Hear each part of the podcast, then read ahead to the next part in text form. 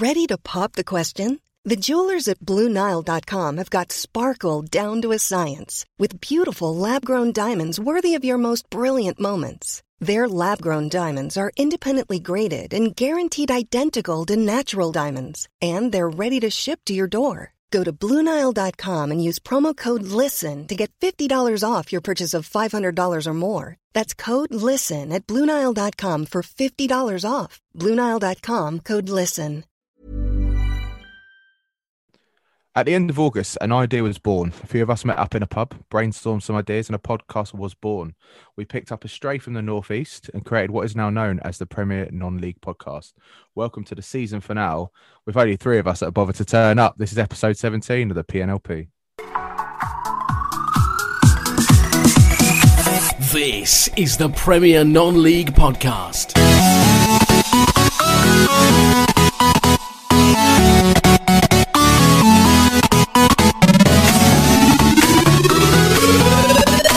So, gentlemen, well, three of us, it was kind of us three in a pub in August, at the end of August, who first came up with the idea of the PNLP, and we got the others on board, wasn't it, gentlemen? Trevor and uh, Pete, good evening. Good evening. It was, wasn't it? Yeah, just the three of us. Uh, where were we? Three fishes in. Three fishes in Worthing. In Worthing, yeah. Peter, I remember he came well, well prepared and he'd already printed off the logo on a piece of uh, headed uh, paper or something, hadn't you, Pete? I had actually. I'd forgot about that. Yeah, I came down looking all official, didn't I? Like it was Yeah. a professional broadcasting outfit. You haven't spilt beer all over that because uh, for the listeners, uh, Pete just before he came on air um, decided to knock his beer all over his uh, computer desk, ruining a Worthing yearbook and uh, a, a football quotes program, and being called um, unrepeatables by his wife on uh, on the uh, on the microphone, weren't you, Pete? yeah, but um, we were talking about Saturday night and where we're going to go to watch the, the football. yeah. I said, "Shall we just get everyone round here?" And I was just showing you the space and the cable, and the cable caught my pint. So Well, there's, there's an excuse behind it. Talking about Saturday night, and obviously it is about the England uh, Ukraine match. Um, a friend of ours that we were going to meet up with in, in the pub we originally were going to try and get into, uh, he said it's because of all the glory hunters that uh, just appear in Johnny Come Lately. So haven't bothered. They turn up for the knockout rounds, don't they? Don't you think? Yeah, especially when I can't get in my own local, which is really annoying. I thought you had your own table and seat there, your throne, or is that just a toilet? I've got a mattress there, mate. yeah, I'm not surprised. He was knocking on the door when the Burlington reopened in Worthing. But um, if you want to sponsor Pete next season, Burlington, I'm sure a few pints or sponsor the podcast. So I'm sure he'd quite like that. But but going back to uh, what we started, but I mean, gentlemen, we've um we've launched through a pandemic that's been never seems to be never bloody ending now. Um, there's been no commuting.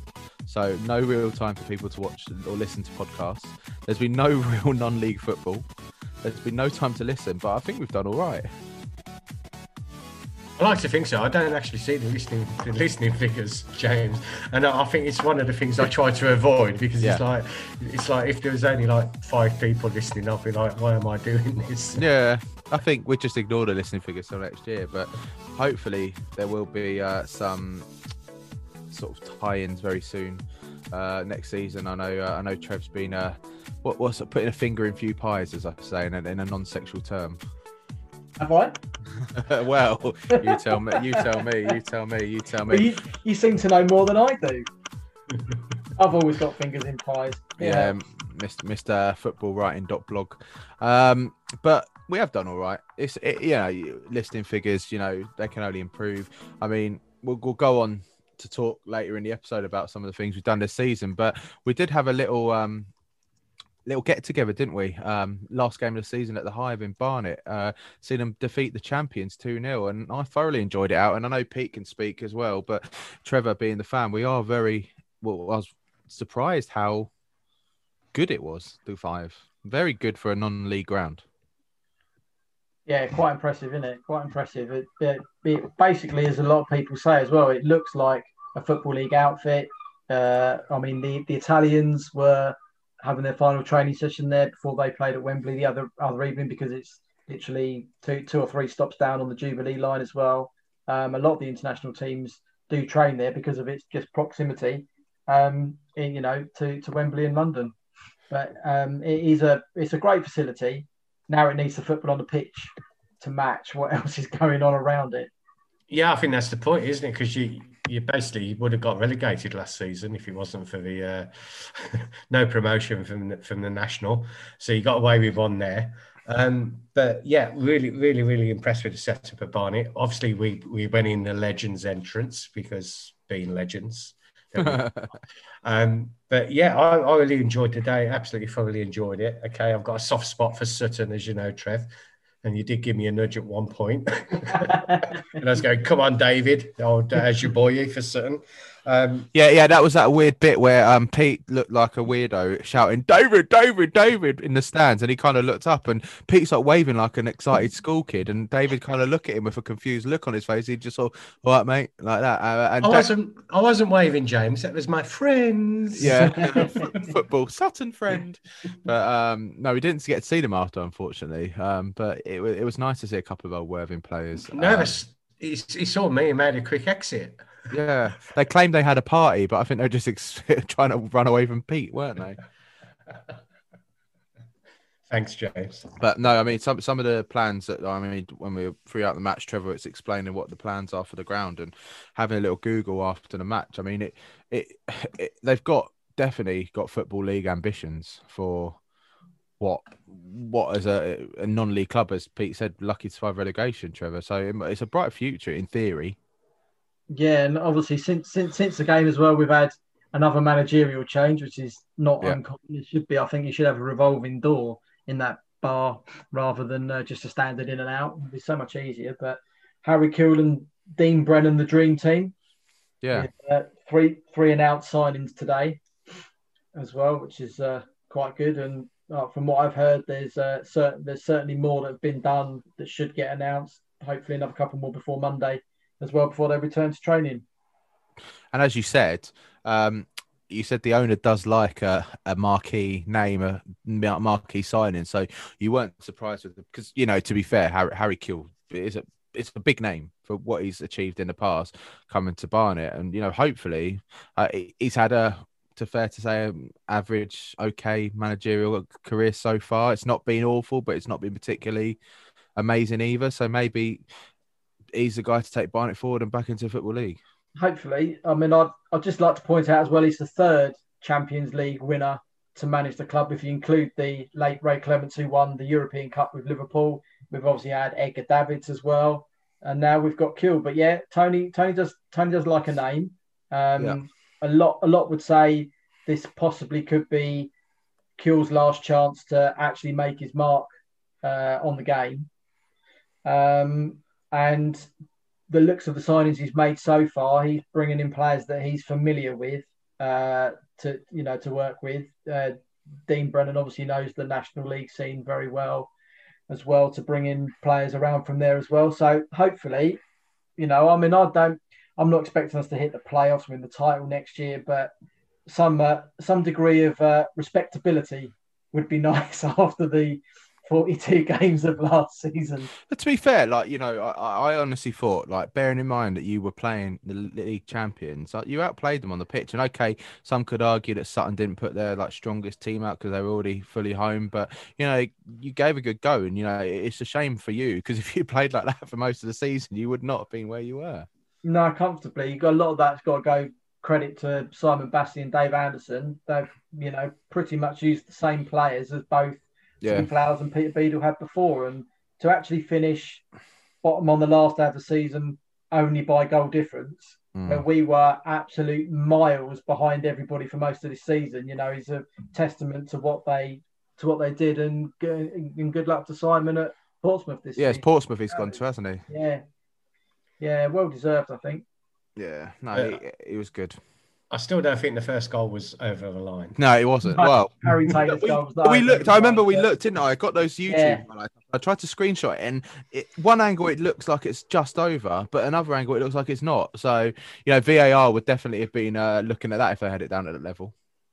But, I mean, I'm surprised he hasn't installed a VAR system in his ground because he seems to have everything else in there, including what was it you said, Trevor? One of the most, what was it, hydrotherapy or something he had, or some sort of scanning? No, I think it's one of the MRI scanners or something. Yeah, one of the only ones in the southeast or something. Yeah, oh yeah. I, I think in England, I think there's only three in the world that are better than ours. that was at the time of installation. Might be slightly different now, but I know there's not there's not very many around. Um, you know, to be used. So yeah. Well, yeah, does make his money. it was great. I mean, but I mean, obviously they Sutton went up as champions and deserved champions. It was good to see, and you know they re- they really thoroughly deserved it. But you know, we we've got to talk about the National League playoff final. I mean, because what a what a final! Well, the playoffs in itself, not just the final. Every single game gave you absolutely something. It was, um, you know, the the set of teams in it, uh, you know, all all fully deserved to be in there for, for what they've managed to do this season, and Yeah, two or three that missed out as well. But um, possibly fitting that the it, it was Torquay and Hartlepool to contest the final at um, Ashton Gate. and the result, as um Chris Kamara would say, would be unbelievable, Jeff, because from a former another former Worthing player that Pete would probably fanboy over if he saw in the stands, um, Lucas Covolan equalising with a header in what was it extra it added time Yeah. take it into to take it into extra time and then to go to penalties and save the first two penalties. It's just a shame his play that the players taking the penalties couldn't have sort of backed up this amazing goalkeeping heroics because we would have seen a completely different result. And to be honest Torquay would have probably been in the football league if uh, they converted those penalties but it was it was a pretty awful penalty shootout to be fair.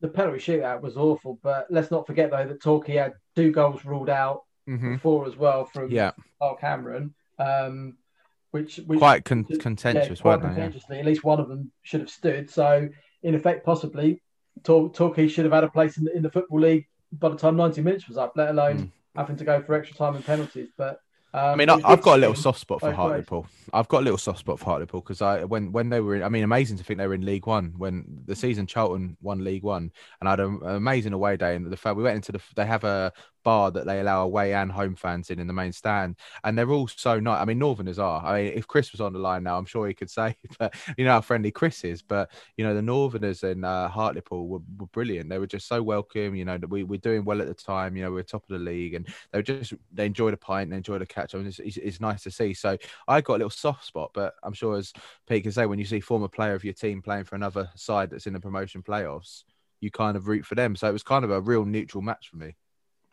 Yeah, I was obviously going for Torquay because Covolan, and obviously that goal at the end was absolutely mental.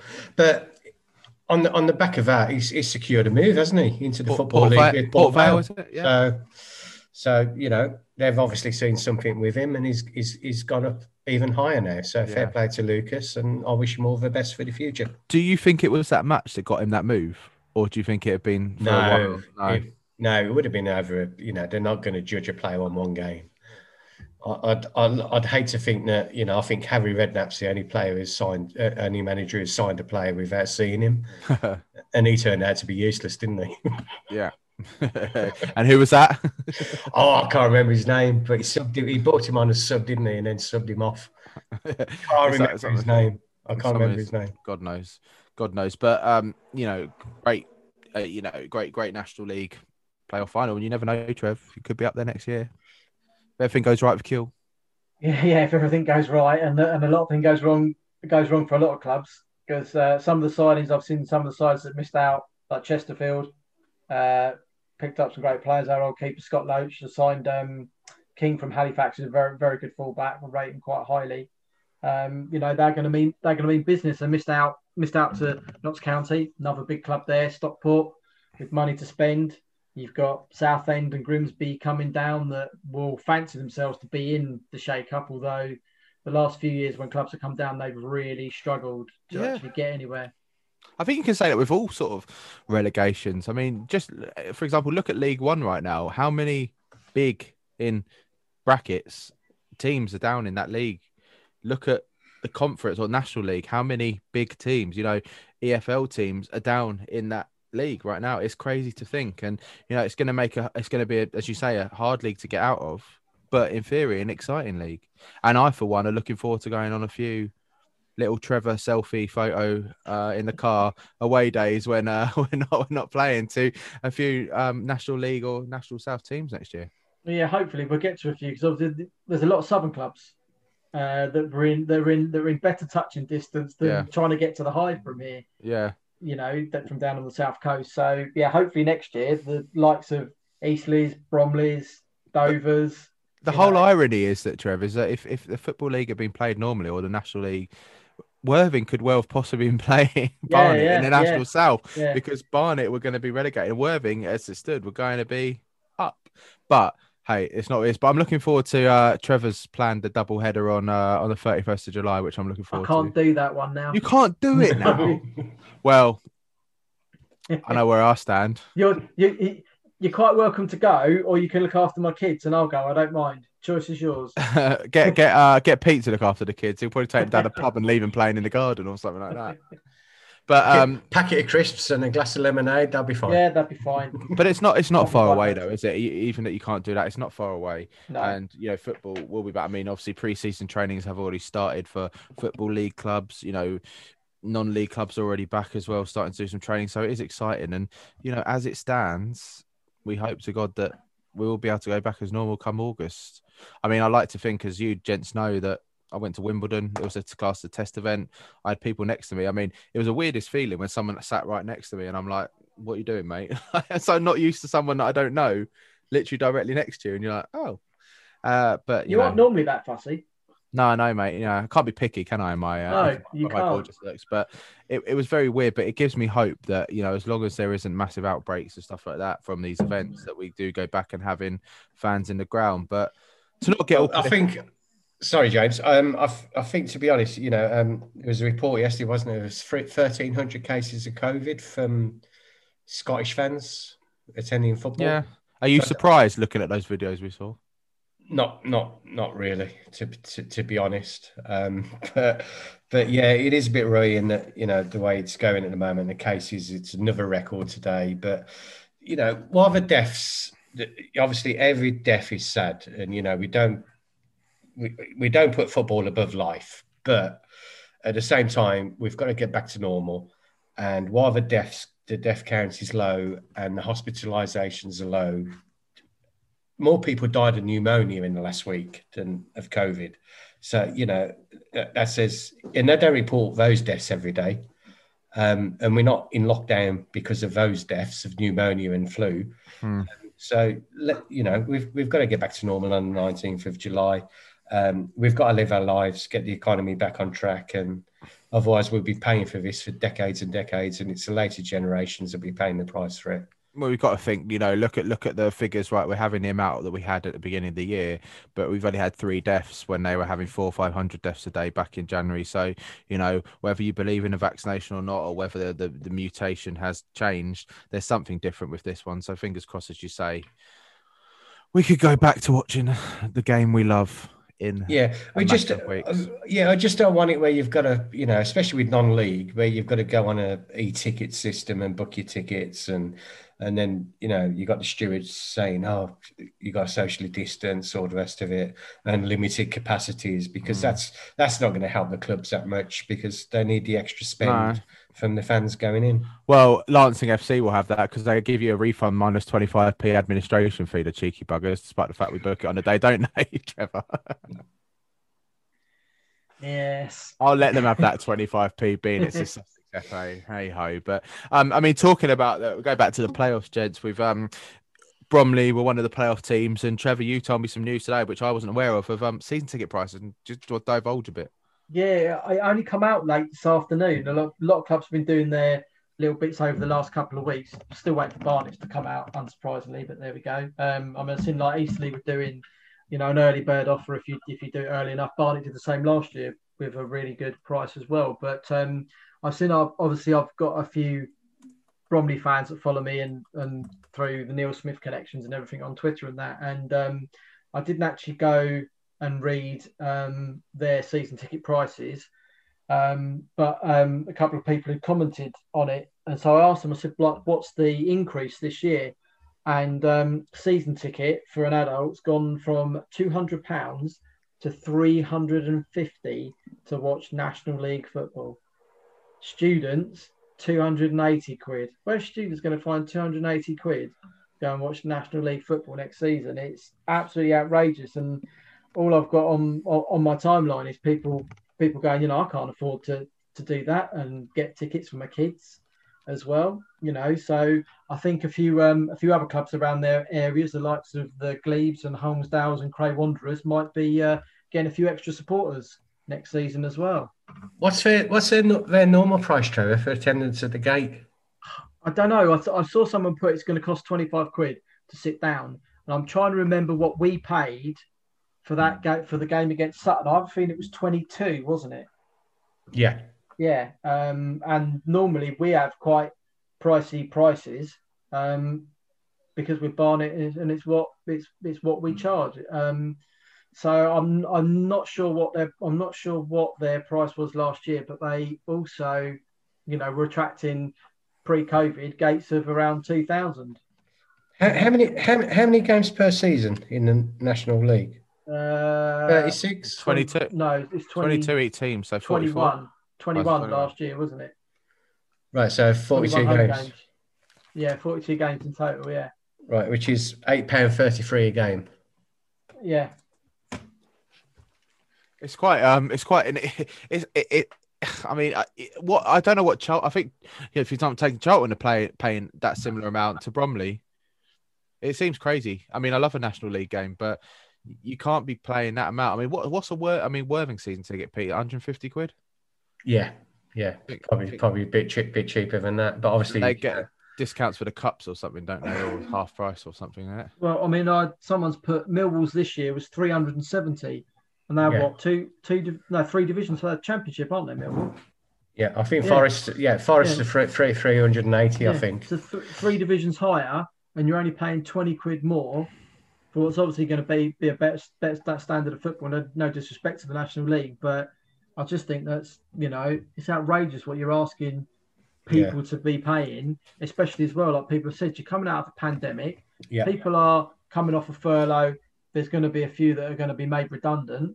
Um, People aren't going to have a job, and yet the one thing they've actually been looking forward to is actually going and watching their football club again, and they're going to get priced out of the market to do it. It's you know, it is Nice way to say thank you for supporting us for a Yeah, tough it time. is. It is. You know, Not. um, absolute, absolute crazy, but probably going to be hated as much as hashtag United, aren't they? so Thi- this is this is the whole thing. You know, um, uh, I've seen it places that, that you go to for you know for a, a, pint or or whatever. That you know the prices really have hiked up, and it, you know it's still a tough time for a lot of people. You know, um, Touchwood, I've I've been lucky. I've been able to keep working since last June. It hasn't affected me um, in my work, uh, but there's a lot of other people that are on furlough doing on 80% of their wages or whatever. Um, and like I say, you know, they could lose their jobs. The furlough schemes changed today. The, the employee's got to put a, a 10% towards towards that 80 80%. Um, so some companies are going to be turning around and saying, "Look, sorry, you, you know, we can't have you back yet, so we're going to have to we're going to have to let you go because it's. gonna- I think they said it's, it'll cost employees some somewhere in the region of 150 pound to 300 pound a month to keep people on yeah.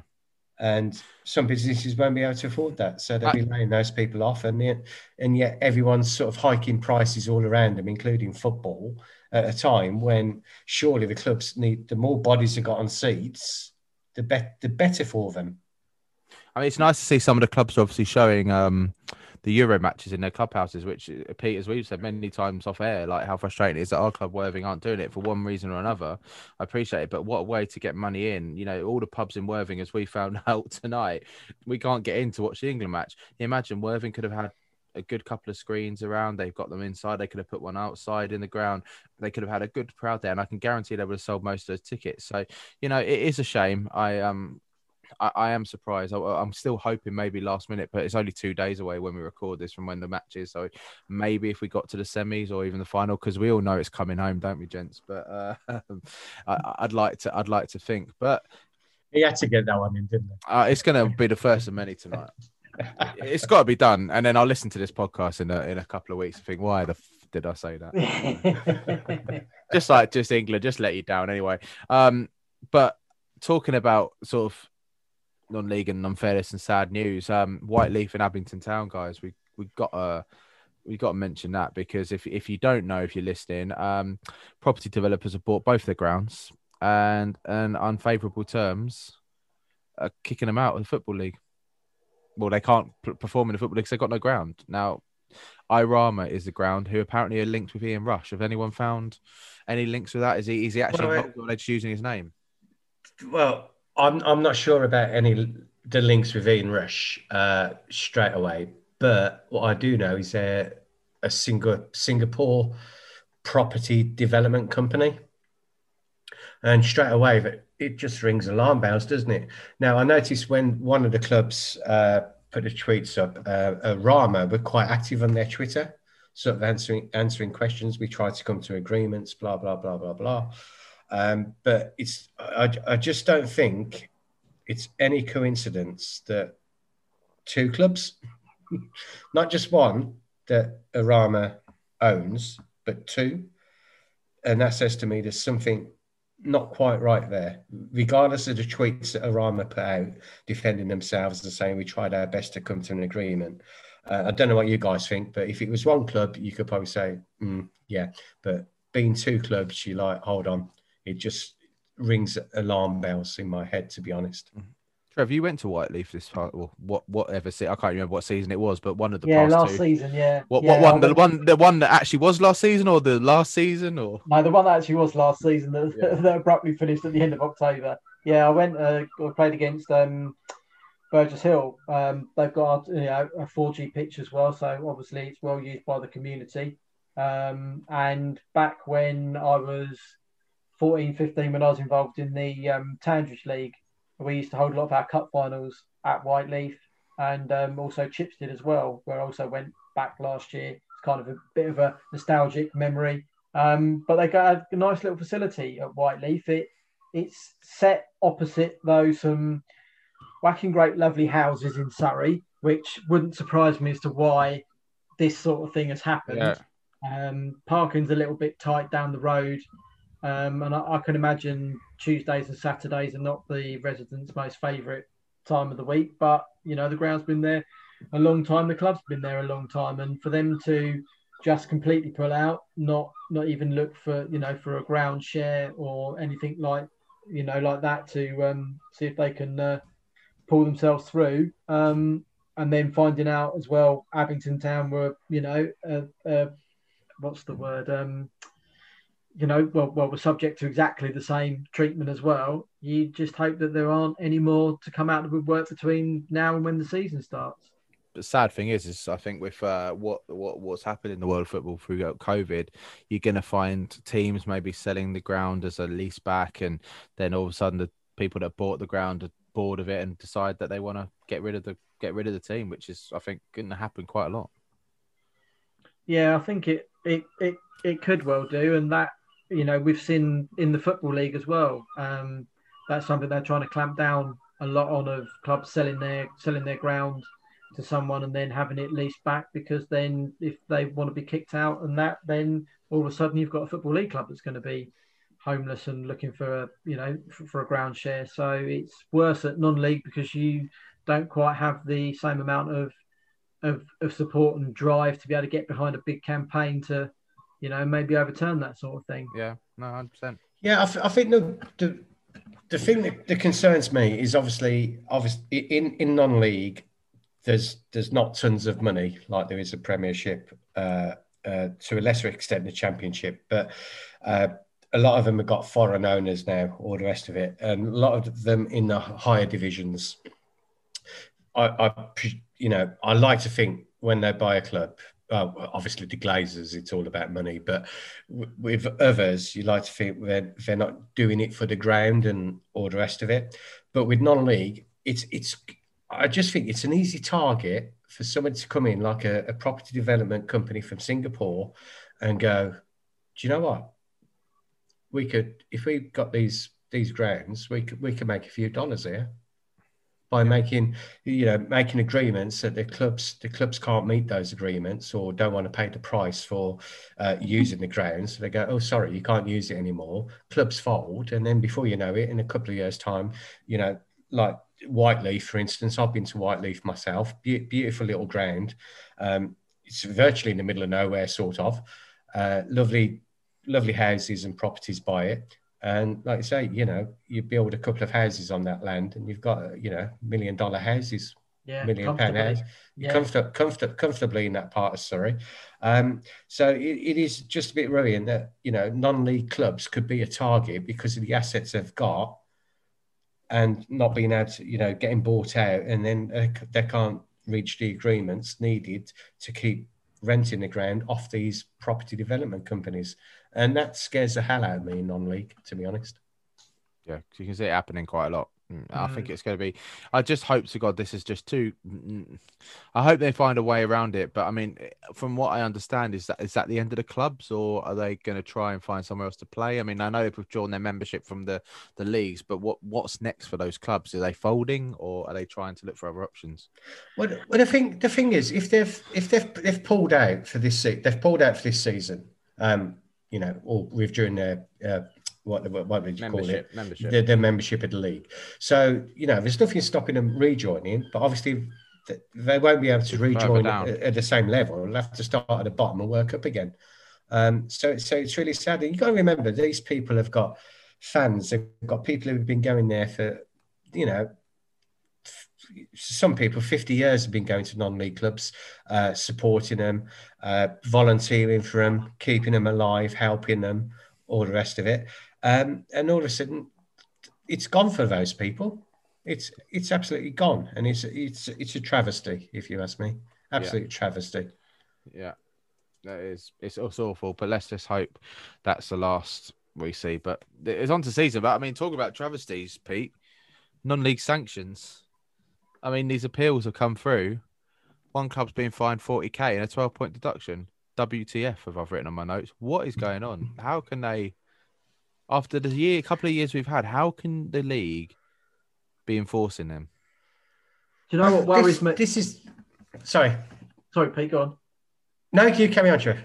I was going to say, what worries me is having done that and then ended up with Jack Pearce running the National League. I'm not being funny, but are we not just, you know, barking up the wrong tree again? Um, you know, common, you know, common sense should have been a, a, a warning as to future conduct and a suspended fine uh, for those clubs that, you know, especially those at step two, where the season got null and voided against their wishes for some of them yeah you know, where's the where's the logic in that? Dover in itself are a, are a case on their own, and a lot of people don't agree with what they did. Um, I do. If that had been my club, I'd rather that, that Tony had taken that route so that Barnet was still going to be here to start next season. Uh, you know, Dover are here, same management team. They've signed six or seven players this week. They've gone part time, so they're going to be up against it, plus their 12 point uh, deduction that they're going to start with. But, you know, 40 grand as well. Why could it not have been some of that suspended? And, you know, a nice little payment plan worked out because they're looking after their member clubs. And then from what I've seen from from Jack this week as well, it don't look as if step two are going to get any more of a say than they've already had. And I appreciate that step one drive the commercial side and the TV deal and everything, but you know, hang on here. There's two divisions, North and South, that make up the National League. If you don't want them, then get rid of them and concentrate on step one. You know, but get your house in order. Yeah, I, t- I totally agree. Uh, and, and the fact that the, the fines were handed down and then it went to appeal, obviously, and it and and this independent body decided to uphold the original decision. And and you're like, you're like, how, how can you sit there as an independent body and not look at the circumstances and go, how is this right? You, you you you just can't you can't look at that and go this is right. You know there's a pandemic going on uh, football was very stop start as we know. Um, no one could foresee what was going to happen the second wave. Well a lot of us did foresee it apart from the people in power. Um, then there was the the funding that came in to get to get the football rolling again. Money came in lottery money 14 million pound wasted wasted because they couldn't complete the season in in the north in the north and the south um so it it, it just absolutely totally stinks to me and it just makes no sense and like you said trevor uh, with with jack pearce okay um us being Worthing fans, we are not the biggest fans of Jack Pearce by any stretch of imagination. Right, let's not But- get the, let's not get the no. podcast down with slander, Pete. Before no, no, no, no. I'm not slandering. I'm not slandering. But I, I know Jack Pearce has been involved in non-league for a long time, and a lot of people have a lot of respect for him uh, for for what he's done for the game, for what he's done for Bognor, um, stuff like that. But we've always said for years, any proper football fan, we've all said this, is the FA is jobs for the boys and full of dinosaurs. Yeah. And by appointing Jack Chairman, you know, it, Jack Chairman, Jack Pearce as chairman, um, basically he's in his seventies. Uh, you know, it's another dinosaur. Why not get somebody young, dynamic, uh, with a, a bit of give, you know, bit of go about it, bit of energy. Give somebody like that a chance, and and let's get the you know the national league and the leagues below, all non-league. Give it a boost and get and get things moving because Can I I, just can't, check, I can't see anything changing Can I just check? He's st- is he still the manager of Bognor? as Yeah, far gen- as General yeah. manager, isn't he? Gen- yeah, but how Yeah. how this is one thing I do not understand is even throughout the pandemic, how is he allowed to have that job? And I know it's not like further up, but how? Why why is he entitled to that job? Because there's going to be you a can- period bias. no, you can serve on as many FA committees and councils as Yeah. you're voted onto. It's the same with the National League Board is actually made up of chairman of that league, of which actually uh, Tony Kleanthous didn't get voted back onto the board, so it appears today at their AGM. But just on the back of what of what Pete was saying as well, um, at the National League AGM today, the clubs were asked by the league to vote against having a salary cap and an ethics committee, and unfortunately it failed, and the clubs voted for it. So, so from I'm not sure if it's I think it's next season they will have to fall under a salary cap line, and this ethics committee will be created as well. But the league board were asking clubs to vote against it, which just goes to show why are they why are they leading clubs down that road? That's as if to say, well, we're not holier than thou, but you're not going to, uh, you know, do anything about it. Salary caps are quite interesting because it's obviously it suits as top spenders. I mean, they tried to do one in League One last year and it was it was successful, but it was also abolished. Um, and they're back to normal thing. But again, it just makes I think last season it meant the fact that the problem is for me is that they brought the salary cap in after the transfer window open. So there had already been players signed on bigger salaries, and the big good players got snapped up. So whereas clubs like Cheltenham had problems with their ownership, we could only target the players that were on lesser money that might not be as good. So I think it does work in theory if it was all one and you could from the beginning of a window, but not if it's sort of part way through. So it'd be interesting to see how the National League go because obviously you're going to get clubs like who've been relegated, um, like Southend. That in theory, okay, they're in a state in, in itself anyway, but in theory they're going to probably attract a few more for the stadium and everything like that than they're going to have had before. Yeah, but they've also got their parachute payments for two years as well. Yeah. So you, you would probably find that the relegated clubs would have like a protection against them for those two years, which would, would which would allow them because I mean it, it never used to be commonplace that um, you know you'd have a relegation clause in that player's contract. You would be stuck with those football league wages for the two years you go down, which those parachute payments would roughly cover. Yeah. Um, and that would be, you know, uh, uh, that would be it. You wouldn't be able to spend anything on the play on players you possibly needed to get yourself back up. You're stuck with the lot that you went down with, and they got Yeah. used this in the first place. Yeah, that's So- true. Be interesting to see how that works. But it, but it's it's absolutely crazy. It's like the uh, uh, in the football league, the financial fair play. Apparently, Mhm. Derby County could still be relegated. Yeah, yeah. Apparently, They need to make up their bloody mind. They've got some Yeah. set of fixtures for Wycombe and a set of fixtures for Derby. Make up your mind, mate. Jesus, they need to prepare for the season. Don't get me wrong, Derby have screwed. Like you know, it, it annoys me from a All club right, that's all right, suffered. Karen. yeah. Yeah, I know, bloody football league, Karen. But it, it annoys me. Like, Yeah. but why? Why are they? Why are they giving Derby a, an excuse again? It's like Sheffield Wednesday last season. They should have been relegated last season on points deduction, but they saved it for this season. Thank God they Yeah. went down this year.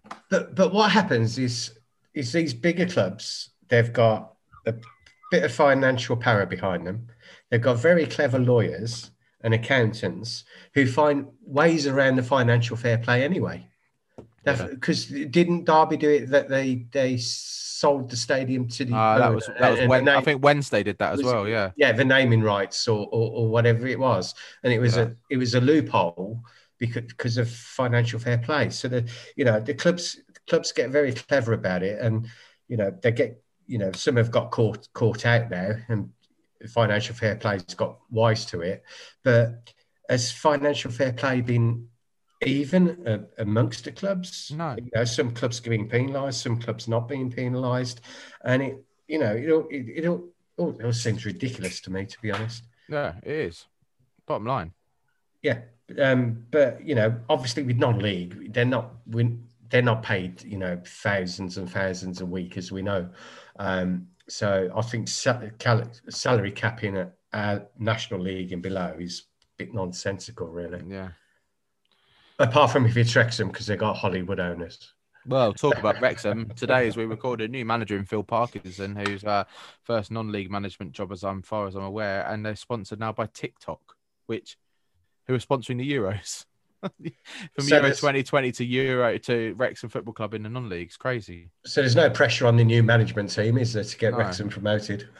But it's one of the things we've had in our group. Like, what do you think? Like, do you think it's a vanity project? They want them to get them. Like, they probably think they're going to get them to Premier League in five seasons or something. Or do you think when they don't get promoted this year, if they don't, are they going to get bored and bugger off? Or do you think this is a long term? I mean, I know Ian, who's not on tonight, seems to think it's a long term project, but I think people, like especially outside investors from other countries, want almost immediate gain. I think he's right in saying it's a long term project. He's not wrong there. Um, I think 13 years in the National League, though, shows you how difficult it is to get out of. Out of, and I thought uh, last year was probably the, the best they put together under under Dean Keats. I've watched them play a couple of times, and you know they look pretty pretty decent to be honest. Um, and they only just missed out in the end by I think it was a point or three points, something like that. They went very far off the playoffs, but whoever goes in there, and Phil Parkinson's the man, um, he's got a job of winning the title. That's what their aim is going to be. And for Hollywood superstars, how long are you going to get? And the, you know what I've seen, as I mentioned earlier, the signings some of the clubs have made already. Um, you know, Wrexham have literally just um, So I think Trevor's got like a fan club outside his house of seagulls. I mean, he probably likes to say it's all the birds banging on the uh, door. the birds him, always come no, you know. yeah, yeah, yeah, yeah, yeah. um, and um, but seeing some of the signings that that, that, that, that clubs have made, they're not going to have it easy. Uh, and the fact that Parkinson's only come in today, you look at Boreham Wood today, made four signings. Barnet made three. Clubs have been announcing them for the last two or three days in some of the other areas of the National League. I think they're starting, you know, on the back foot a little, a little bit like Barnet, a bit like, a little bit like Beadle did at Barnet last year. Um, they could be behind the pack before they start if, if they're back in pre-season next week. But at the same time, um, okay, they're two Hollywood stars who have took over the club, but at the moment, it's not. It's not at the level they are. It's not costing them a fortune, is it? It's not costing them an absolute arm and a leg. Um, so if they did obviously get into the league and then and then climb up the league, then obviously they would have to invest invest more money. Um, but at the moment, it's it's quite a cheap little hobby project. Yeah, I, I think my point is though is that it's never going to cost them a lot of money unless they reach the Premier League. But it's more the patience and the time. Have they got for it? Dean Keats had this season was gone when they didn't even make the playoffs. So you're looking at Parkinson's minimum has got to be the playoffs. I know he's, he's only on a 12 month rolling contract as it is, which which normally says to me that he's not trusted to have signed a two Yeah. two and a half year deal. They're expecting an immediate result next season, and I think that you know you've got the four or five clubs that didn't make it through the playoffs. You've got themselves and Eastleigh that finished just outside. Yeah. You've got Barnet who should do Yeah. better next year. Are they going to Uh, are they going to turn into a Barnet a new manager every three months if things don't go well? It, it you know there's potential. How you know how far they are behind with their squad at the moment. Uh, Lord only knows. I can't imagine they they they've got players that have signed because no one knew who they're going to be playing for. So you know there could be you know playing playing catch up before the season's even even started. Granted, they've got plenty of time before the kickoff. It's not till the twenty first of August, but if you're back in pre-season on Monday, which most National League clubs appear to be, um, you want you're pretty much your your core of your 16 players already there on the first day, and then two or three left to eke in as you as you go through the next you know five or six weeks. But just have to see how it pans out. It's going to be a, definitely an interesting season. Uh, you know, I'm sure one we'll talk about quite a lot next year on the PNLP. Um, I know one thing talking about next season, Pete. You were um, thinking when the Trident League put a statement out, uh, the Trident League. So that's uh, Isthmian, the Northern Premier, and am I correct in the South South Cent? South Central League? You were quite um, you quite thought there was too many options. You said. If if this Yeah. is going about COVID, if there was COVID suspensions again. Yeah, um, yeah, it did get my back up a bit um, because last season uh, they sort of they sort of made this statement and were we should have put something like this in last season before the season started. And of course, you know, we we're all in lockdown, we we're all doing Zoom calls, all the rest of it. So why they couldn't sort something out last season before the season started to come up with a set of rules if anything happened, uh, which subsequently it did. I don't know. That was one thing that annoyed me because we all knew, we could all see it. As soon as kids went back to school in September, we just knew that it was just going to, the cases were just going to go up. And you know, you didn't have to be a rocket science to work that out. Um, so this, so the league, the Trident League, should have basically made sure they had a contingency plan in, in place. Now, what they've done is come out with a statement: is we're hitting the clubs, and you've got these options. You know, we'll go points per game, or uh, we'll go on the null, uh, last two seasons' results. Remember, one of those is null and void. Yeah, which uh, we've told is scrubbed from the record books. But then again, they used it last season for the teams from uh, step three to go up to step four. Uh, so they used it. So you know, broken their own rules there. Uh, so we're getting we, we're getting a bit of a pattern here, aren't we, of incompetence. Um, but I love the guys there. They're all nice chaps, but they don't do their job very well. Um, but, and then and then and then what they're saying is, uh, yeah, the point, points per game and all that, and they- they're giving it to the clubs. And as I, as I said to to you guys in the chat in our little chat group, um, is you have a board of the leagues there to make decisions. That is their job to make a decision, not go right. So we're going to now send all these emails out to all the clubs, get their thoughts on it, and you're gonna you're gonna get a percentage to say, yeah, this is fair. Yeah, a percentage to say, yeah, points per game is fair. A percentage to say, yeah, uh, results over the last two seasons is fair. So you're gonna get a, a- a split a split decision. If you're if you're a board of a big company, your job is to make the decisions for your employees. So I know the football clubs aren't their employees as such, but you're you're the people who are directing them, uh, putting the rules in place, saying which way things should go. Um, so they, their job is to make a decision, and I think the last sort of two years has showed that they're they're just not fit for purpose, in my opinion. You've got to have leaders. You've got to have leaders, and they say, right, this is what we're going to do. This is it. Sorry, suck it and see. No, I agree. I completely agree uh, because there, there needs to be a strong leadership within the leagues, or it's just what what's the point?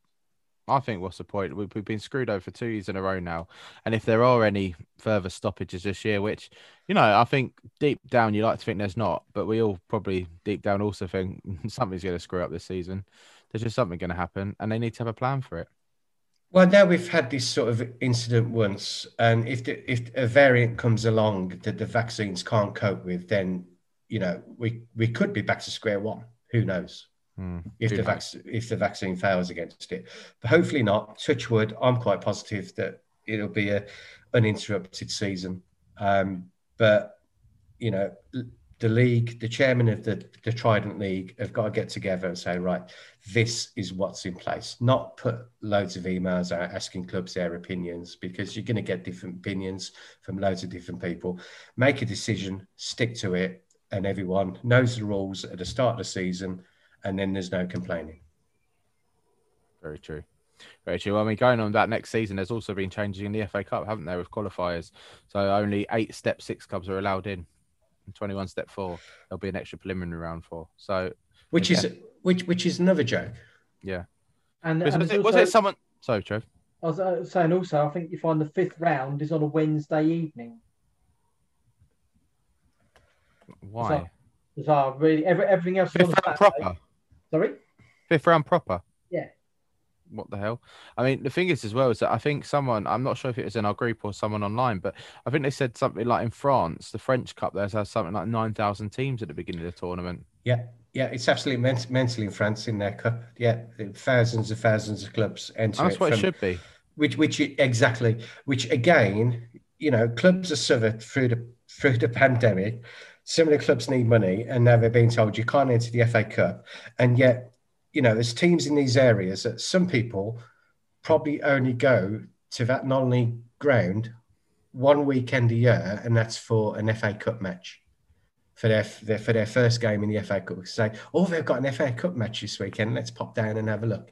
And he brings extra money into into that club's coffers, etc., mm-hmm. etc. And now they've lost that opportunity. So again, it's another bad decision. And to be honest, I'm sick about talking about bad decisions. there's, there's been too many in this past season, and there'll probably be continued to be too many two next season seasons as well. Two seasons. Two, Two seasons. seasons, yeah. Well, I can't. You know what? It's funny when you say that because this obviously pandemic's been going on 18 months now, but I kind of forget that there's been two seasons of football completely abolished from our history. It's enough to drive you to drink. No, it is. It is. But I mean, Pete, as Pete Sips says, probably third pint in the evening, four pint in the evening. But you know, we, we look at it and we think, although it's been pretty crap, we got to look on high. And you know, we have done this great podcast, we have started it, and you know, we can thank to have. I mean, for God's sake, Trevor launched Ashley Williams' uh, media career. I mean, Ashley, look, yeah, he's, Ashley he's he's now he's now a star on uh BBC Match of the Day, and he's in the Euros, and you know he's um we've heard from Guernsey's plan to the band season from Mark Le Tissier, which was great. It was fantastic in the first episode. Um, North Ferriby, Johnny spoke to North Ferriby and their relaunch from the club that going under last year or season before. Yeah, Warren Barton, which uh, Trevor fanboyed about for weeks. Um, lad. and and I had, to, I, had to, I had to cut into a two part episode because there was so much talking. Leroy Lita, we can't forget, but? Tre- Trev, Trev kind of decided to join in for a bit and then decided to blame his internet connection for messing up and left me just in the lurch, just chucked me in the deep end. Chris Dixon. Chris Dixon, well, we can't, we got, we'll leave Chris Legend. to the end because of it. But Ollie Bayliss has been on. Ollie, like, Yeah. one of the non non league um sort of Gurus. expert. I'd pro- probably say Gurus, one isn't one of the best persons in the UK for non league. I'd say to go out there that far. Um, Nick Robinson, who we've kind of sort of talked Sla- about with, yeah, talked about with. Slated. Yeah, yeah, yeah. But it came on to be fair, and you know, you had a good chat with, him, didn't you? Pete, Yes, wasn't yeah, it? yeah. Uh, David Blackmore from Eastbourne Borough, their decision to like stop playing games. Yep. Um, Laurie, Laurie Wilson, wh- who was another good guy, and you know, it was it did make me laugh because he's like, "How long is it going to be?" But he ended up spending nearly two hours with us, but that was all him talking, which was great. And as I said, leaving the well, I mean, all the guests have been great, but without a doubt, my favourite has been Chris, Chris Dixon from um, Hornchurch, and at part was it Dartford at part was it? uh, Hornchurch, Dartford, anywhere else? has he been? yeah, uh, I mean, but to have him on the two episodes ago or last episode, sorry, when we um went the day after he lifted the FA Trophy at Wembley was just for us. I mean, obviously Trevor and me did the original interview about his career back in last year, back end of last year. But to have him on with all the chaps and Pete, you saw what a good guy he was and just how friendly and what a nice guy he is. And we'll Mm. see him next season, hopefully at Worthing and wherever we go, because he's re-signed with Hornchurch for another season. I mean, what a guy! What a, what a Yeah, top guy! To- When he plays Worthing, I'll trip him up on the way in. yeah, yeah. We'll, we'll, we'll, we'll make sure we know who he is. But I think I think I think one thing to say, James, as well, is that we've gone from the top end of the game with people like Ashley Williams and Warren Barton that've played international football, they've played Champions League football, they've played um, World Cup, European. played European. look what happened at the Euros for Ashley. ev- everything like that, right down to people like Chris Dixon and Laurie Wilson that have played non-league, they've played at Wembley, but not one of those guys has been any different in the way they've spoke spoke to you in an interview. They've answered whatever you've put in, whatever we Mm. put in front of them. You know, eh, credit to all of them. They've all been fantastic for us this year. They Yeah, really, really, really down to earth. I mean, we, we, we enjoy it. I personally enjoyed, and you know, when I've told some of my friends what we've done on the podcast, they are really surprised. You know, like, there are big names we've had on here, and we hope to bring more next season. I mean, there's plenty of players out there still to be interviewed. Um, you know, it, it, I'm sure you're not, but you know, if you were listening, non-league players, get in touch because we'd love to chat to you, um, and try and get the bank sorted for next season because we we've got plenty of time. Yeah, and don't forget, we'd also like another um, person to join our podcast from the uh, South Central League in, Yeah. in, in the Isthmian. So to give us some coverage of the million, uh, the Midlands, and your knowledge of, Well, of the Pete, stop, stop, try, stop trying to recruit it now because you had the chance to go and recruit it when you watched the one watch the match in your hometown, but you couldn't be bothered. You got too drunk at the football or something. You had too many beers and you couldn't. You forgot the one thing Pete said was he was going to go and try and recruit someone for the podcast. Did he, bugger? I, I, I did ask a couple of people, but uh, yeah, you asked really I well, don't- didn't you? I, I don't I don't know enough, and I got in the bar after, and obviously Alvechurch had won the FA Cup tie against uh, Tamworth, who are in the hi- uh, higher league. Was it Tamworth? I I can't don't know. remember. You went Um, to it. yeah. Oh, I don't think it was Tamworth. But they're in the National South. Oh God, it's gone. It's gone. It's totally gone. gone. Um, but anyway, obviously it was underdog winning, and the, scenes at the end, being in clubhouse afterwards. I spoke to the Alvechurch manager, and yeah, he was on cloud nine. I have a drink with a few of the, the boys up there. Uh, yeah, it was it was a fantastic day at Elf. It was uh, Kidderminster. yeah, they played Kidderminster. That's it. Yeah, Kidderminster in the National League South. That was it, mate. You know, so and you know, another great day. But talk talking about people um, moving on. Um, it's a shame we couldn't be here for last episode, but you know, the news is that Johnny, who's been on quite a lot of the episodes of the podcast, is moving on to Pastors New. He's moving to stateside, and we can't have an American wannabe talking about football, the real football, on our podcast, can we? Because it will start diluting it with all that crap from the MLS. But um, you know, I mean, it's probably the same standard as non-league football, if not worse. But you know, we we might let him on if he behaves himself uh, on the odd occasion. But he's moving to Dallas, and uh, it's been good to get to know Johnny. And he came along to the uh, uh, last match we went to with Barnet, and uh, you know, we all wish him the best. Um, but Trevor, you've got some news of who might be replacing him. Yeah, we've got a replacement, haven't we? He's not on, on a non-contract basis, isn't it? Just in case it don't work out, we can. Rolling, rolling. Uh, yeah, rolling contract. contract, rolling contract. We'll stick him on episode per episode. Uh, yeah, one of my friends, Gareth Spinks, is going to come and join us next season. Uh, Gaz is another one that follows Worthing as well. But um, we we uh, we went, went to quite a few games last year on on Saturday, all over the place. He went to Whyteleafe, uh, Sevenoaks, um, amongst the amongst a few others.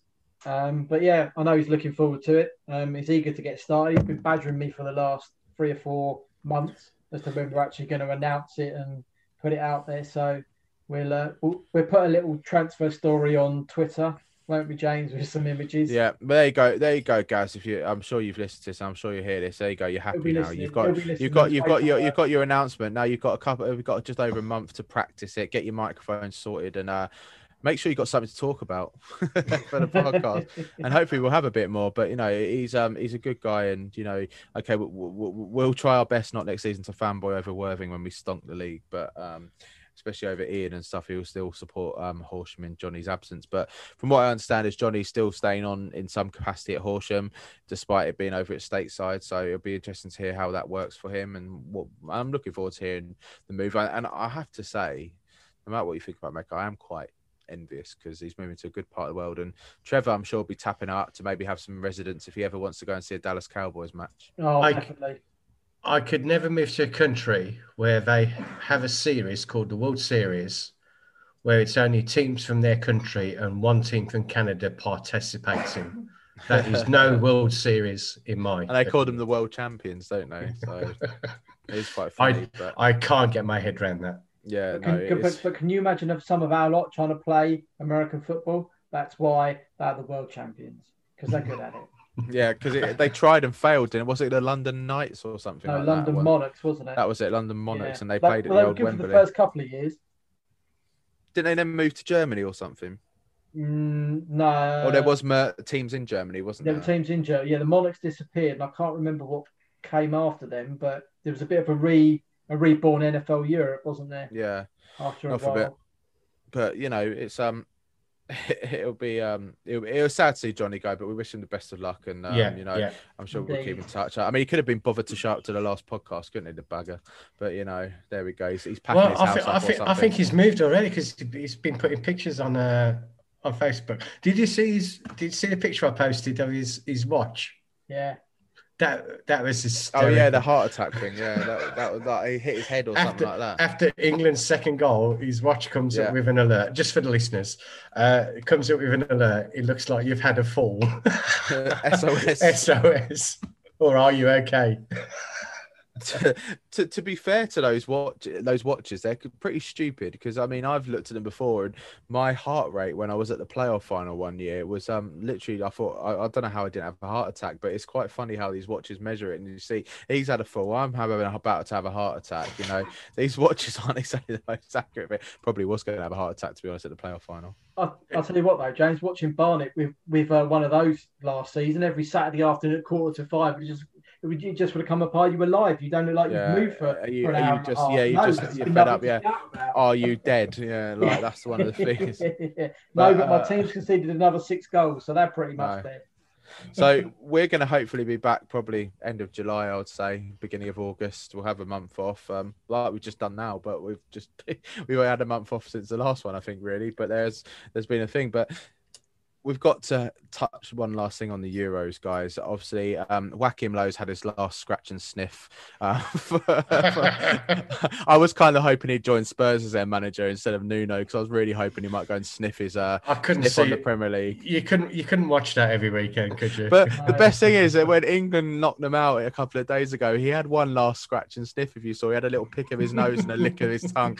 And I, I just, I mean, uh, the classic one. I mean, uh, uh, what, what was it? I think it was Russia or something. The World Cup, the World Cup in Russia in 2018, uh, mm. or it might have been the last Euros in France. But when he put his hand down, had a good old fish around in his underwear, and got something out and rolled it between his fingers and put it in his mouth. I mean, does he not realise there's a camera trained on him for 90 plus minutes of the match to catch the reactions? And the thing, he's obviously got something really wrong with him, but I really will miss that for one. I was really hoping he'd appear in the Premier League one day, which he still might. You never know. He's to blame for COVID, mate. He's, he's Yeah. spreading, he's shaking everybody's hands. Yeah, can you imagine? what would you do if you're a manager? You really would have to fist bump, wouldn't you? Can you imagine shaking his hand after the match? You'd have to be like, "Ugh, I don't, think sanitisation. you, I, I don't think you'd even do that. You wouldn't go anywhere near any of his hands. Like, Pat you just him on go the back down, put your thumbs up. much. Yeah, thumbs up, mate. But do you do we think like we don't want to jinx it? Do you think it's coming home? Although it's never been home because we never won the Euros, but do you think it's coming home? Well, looking at what's left in the draw, Belgium and Italy tomorrow night. One another big boy's got to go home. There, there isn't much else you would say is there that that could cause us a problem. I don't think. Um, you know, Italy. I've loved watching them play under. Oh, they're brilliant. They're more, more, more uh, free flowing than I've ever seen an Italian side play. But that's the way I grew up watching Mancini at Sampdoria with with Vialli. It's nice to see the pair of them reunited on the on, on the on the sidelines. Um, and the Belgians are the usual, you know, strong outfit they are with Lukaku up top and Premier Premier League defenders that have that have seen it, done it, won it. Um, maybe there's maybe there's a little dark horse in there to come. I don't know. The Danes, a few people do fancy, you know, them to to to, to spring a little bit. Well, they seem to turn it around, didn't they? They have, yeah, yeah, tremendously. Um, but to be honest, I don't think we've had a better chance of doing No. it. Even, even when we got to the semis in, in, in Russia, we weren't fancied to get that far. And I We think, wouldn't have beaten France, I don't think. no, and I think we got on a crest of a, a crest of a of, a- of a wave and and and uh, and sort of um, run with it. I didn't agree with Southgate's selection on on on Tuesday night. I thought it was too defensive, and that showed in the first half. And then in the second half, as I keep putting everywhere, the handbrake seemed to come off a little bit. The midfield two looked more like a midfield two and pressed more than they did. The front three pressed, and that's what won us a game because we changed the way we played. Um, and and to be honest, the whole key I think throughout the entire tournament, whichever game you've watched, has been when the managers make their substitutions and how effective they are. Yeah. And you go back to the Italian game against um, Austria, Chiesa coming on and scoring the first goal. You know that that changed the game for them. Um, us bringing Grealish on the other night changed the pattern of the game again. So they are very very crucial those substitutions. And we're still yet to concede a goal, which is great. Yet to concede, yeah, four clean sheets for Pickford. I just, I just can't. I think it's just like club football. You just can't. You've got to try and get yourself not to be too excited because you know this really for me now is like playoffs. It really is. You think about first leg, second leg, and final in theory, and it's too nervy for me. And you know, I, I hope I can't, I can't bear if we go to penalties again. I just hope if we're going to go out, almost we go out in normal time or extra time. I don't think I could watch a penalty shootout. Obviously, I'd prefer us to win, but no, abs- absolutely. I think uh, we've we've got a very good chance uh, of get, getting to the final. Um, obviously, as far as I'm concerned, it'll be Italy or Belgium in the final. Um, it depends because obviously they've been in the harder side of the draw, so they've they've had harder games. Although there's no easy games in international football, and I think this is this is why when people say, "Oh, that's a shock that they've beat them," that's a shock. That's a shock, and you're like, now the gap now between countries that used to be expected to beat easily has has really shrunk because all these nations have developed their FAs, their their uh, sporting technologies and all of it, diets for the players. Every, everyone's advanced throughout Europe. So, so basically, it, the gap is is getting smaller and smaller. And like I've always said, it's eleven men against eleven men on the day, regardless of ability. You know, it, remember the good old days when Hereford beat Arsenal, was it? Or Leeds, Newcastle. N- Newcastle. I was nearly there. North, country, Arsenal, Leeds. Yeah, yeah, I was I was getting there slowly. Um, so yeah, so you know, there's always it's eleven men against eleven men, so you can never tell on a day. It's who, who wants it more. You can be what people would consider ions apart. It was like when who beat Argentina in the World Cup in the first game. Uh, Cameroon. It was like no, no, but nobody expected that in a, in a million years. Well, look, but, North Macedonia in the, uh, North Macedonia made the group stages of the Euros. Yeah, yeah, Great I was like, yeah, I was like North Macedonia. uh, yeah, that's that's one of those teams yeah. that you think England would smash in a friendly. They never do, but they don't. Ex- ex- exactly. So you know the gap the gap is shrinking. There's no easy games. Um, I, I fancy us to beat Ukraine three 0 That's my prediction for Saturday. Uh, but the, the, game after that, if it's if the Danish if the Danish get through, I think that'll be a really really tough tie because I think a lot of Europe is behind them because of what happened to Eriksen. Um, you know, as sad to see as it was, uh, but a lot of people are behind the, the, Danish now, and they seem to be on the crest of a wave. They've sort of grown since that since that first defeat against Finland, and I don't think that game should have carried on. To be honest, I think they should have postponed it for 24 hours. Uh, but that's past history. They got through. Uh, yeah, so it's Italy or Belgium in the final. If we make it, hopefully we do. I've, I've seen no reason why not. Uh, uh, what happens in the final? It depends on the day who comes out and shines because we, we know players get nervous. It's just great. It's going to be at Wembley. Home? I'm not going to say it's coming home. No. Well, it's not coming not until home, it's not, not coming until the, the Burlington. no, not until not until the final whistle, whistle is blown in the final, and we've yeah. won it. After, then I'll ah, say it's after good. Jordan Pickford's knocked in a stoppage time winner. That'll do, won't it? We need Lucas on our team, don't we? He's, he's Brazilian, mate. Yeah, a, little, a, little, a, little, bit of a problem there. I'm sure Pickford can have a Brazilian before before the final. And there we go. There we go. The standards have dropped at the end of a podcast as per usual. way. now, fingers crossed and good luck to England. I can't say good luck to anyone else. I don't give a flying about anyone else. I just want it to come home. It's been a good tournament there. It has and it hasn't. I mean, I mean that German Germany game for us just limed it up a bit because, to be fair, all the matches before have been boring as hell to me. Like it's not. No, been... Italy, Austria. What? No, no, our games. Our, I'm talking about our oh, games. Oh, yeah, yeah, yeah, yeah, England games. Yeah, no, oh, yeah. Italy a quality to watch. Like England's games have just been boring as hell. And to be honest, most of it was boring the other day for what I saw. But at least we beat them two 0 as we actually scored more than one goal.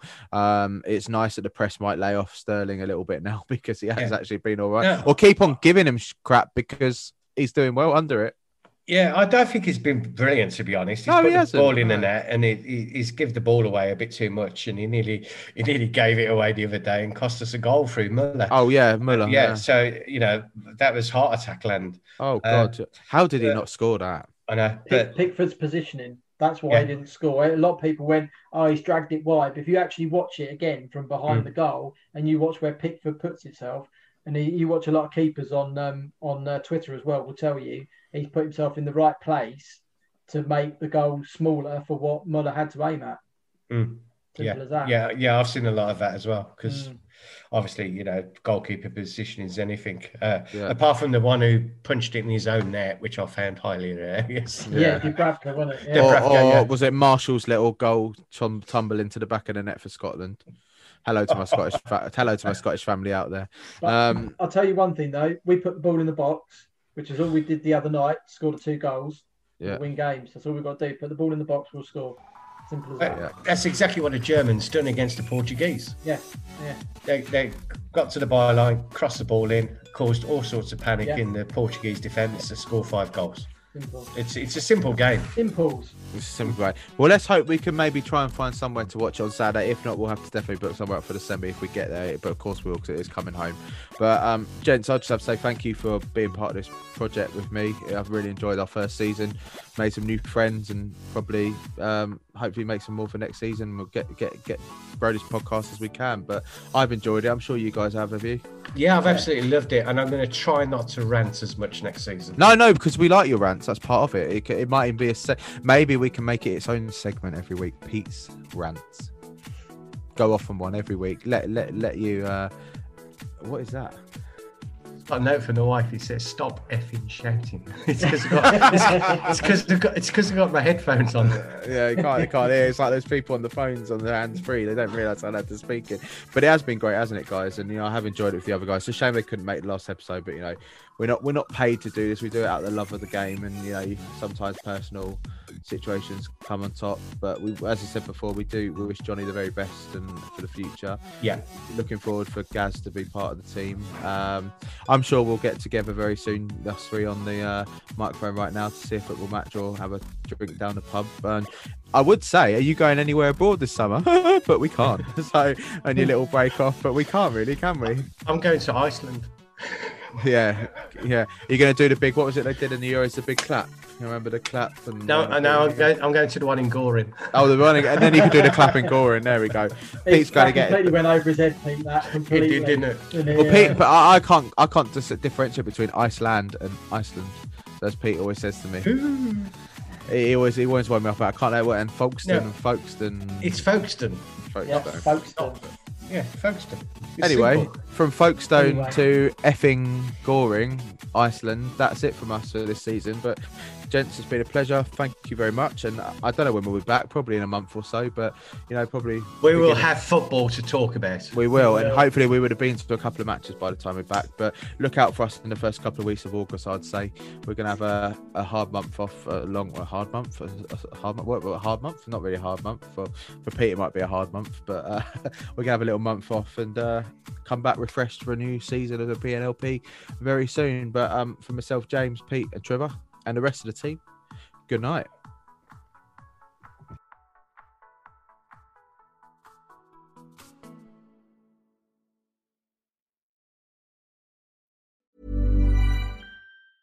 Planning for your next trip? Elevate your travel style with Quince. Quince has all the jet setting essentials you'll want for your next getaway, like European linen, premium luggage options, buttery soft Italian leather bags, and so much more. And is all priced at 50 to 80% less than similar brands. Plus, Quince only works with factories that use safe and ethical manufacturing practices. Pack your bags with high-quality essentials you'll be wearing for vacations to come with Quince. Go to quince.com slash pack for free shipping and 365-day returns.